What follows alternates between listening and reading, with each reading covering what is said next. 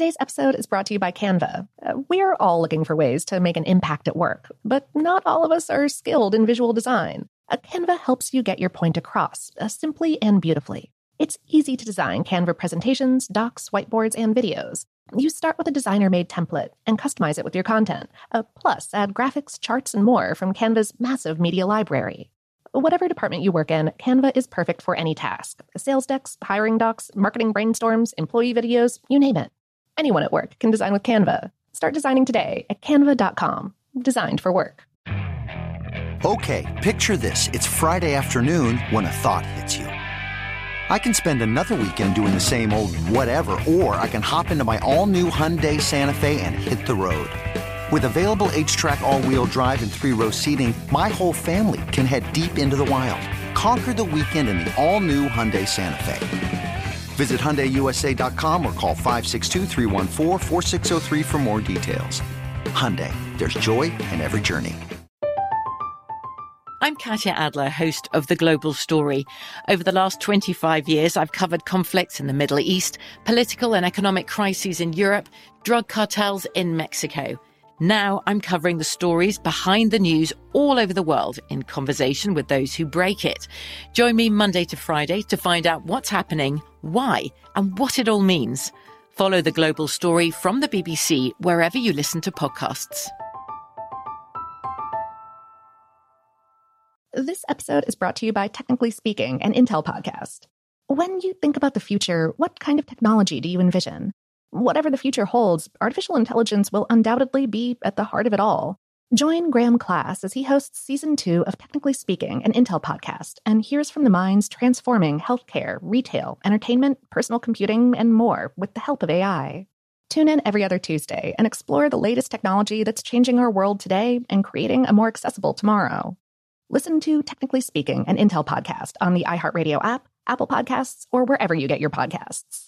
What's up, this your boy Lil Duval, and check out my podcast, Conversations with Unc, on the Black Effect Podcast Network. Each and every Tuesday, Conversations with Unc podcast feature casuals and in-depth talk about ebbs and flows of life and the pursuit of happiness. Unlike my work on stage, I tap into a more serious and sensitive side to give life advice and simply offer words of encouragement, yet remind folks to never forget to laugh. Every Tuesday, listen to Conversations with Unc, hosted by Lil Duval on the Black Effect Podcast Network, iHeartRadio app, or wherever you get your podcasts.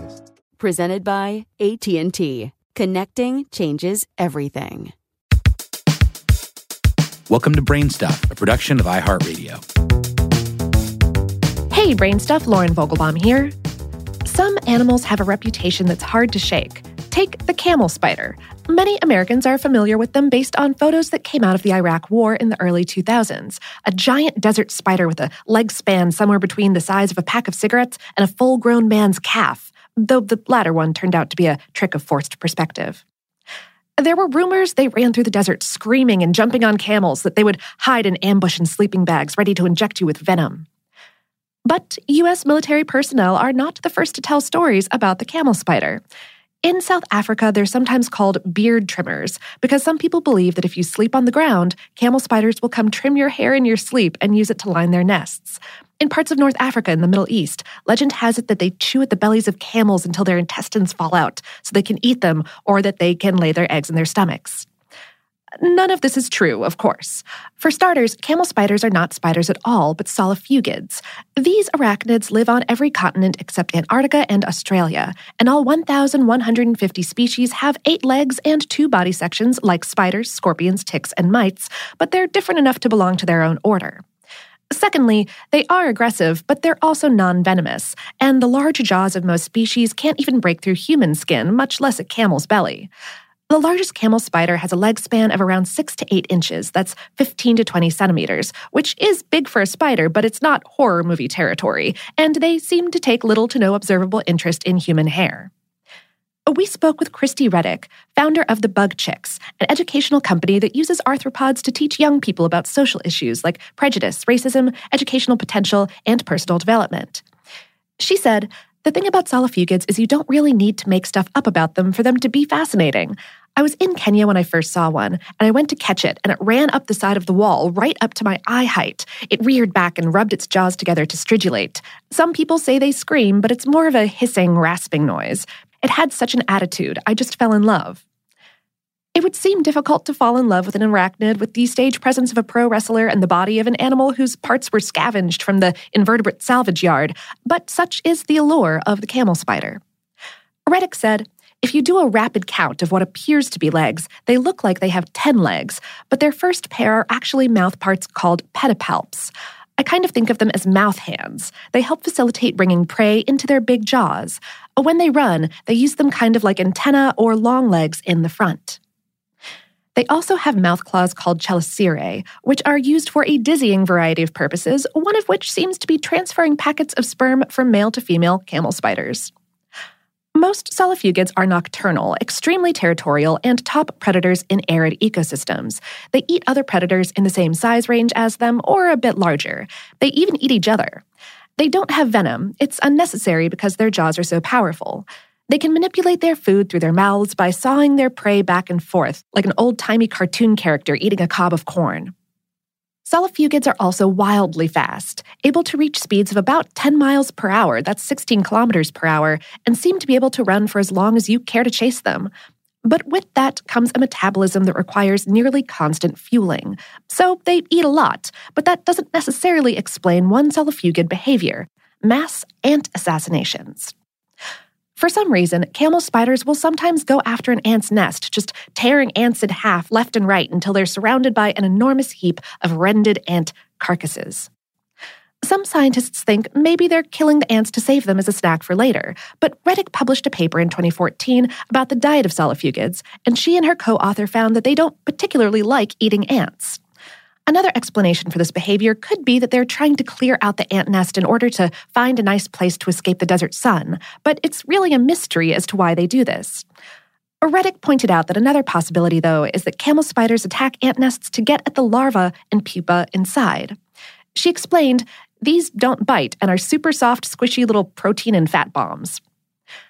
But you can add the mass murder of ants to the long list of things scientists don't understand about solifugids. But remember, even though they act wild, they can't hurt you. Reddick said, just because something is a predator or even defensive or aggressive, it doesn't make it a bad or mean animal. Solifugids have so much great attitude, and they're soft and fuzzy. When you pet one, it's like petting a little mouse, a little demon mouse.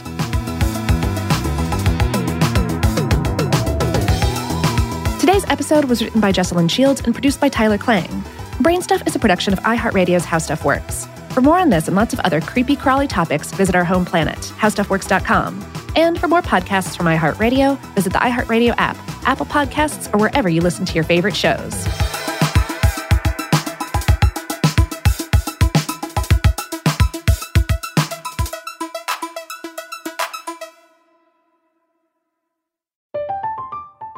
I'm Katya Adler, host of The Global Story.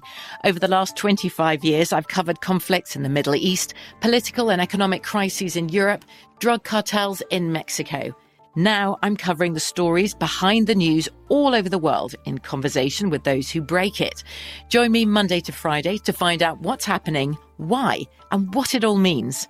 Follow The Global Story from the B B C wherever you listen to podcasts.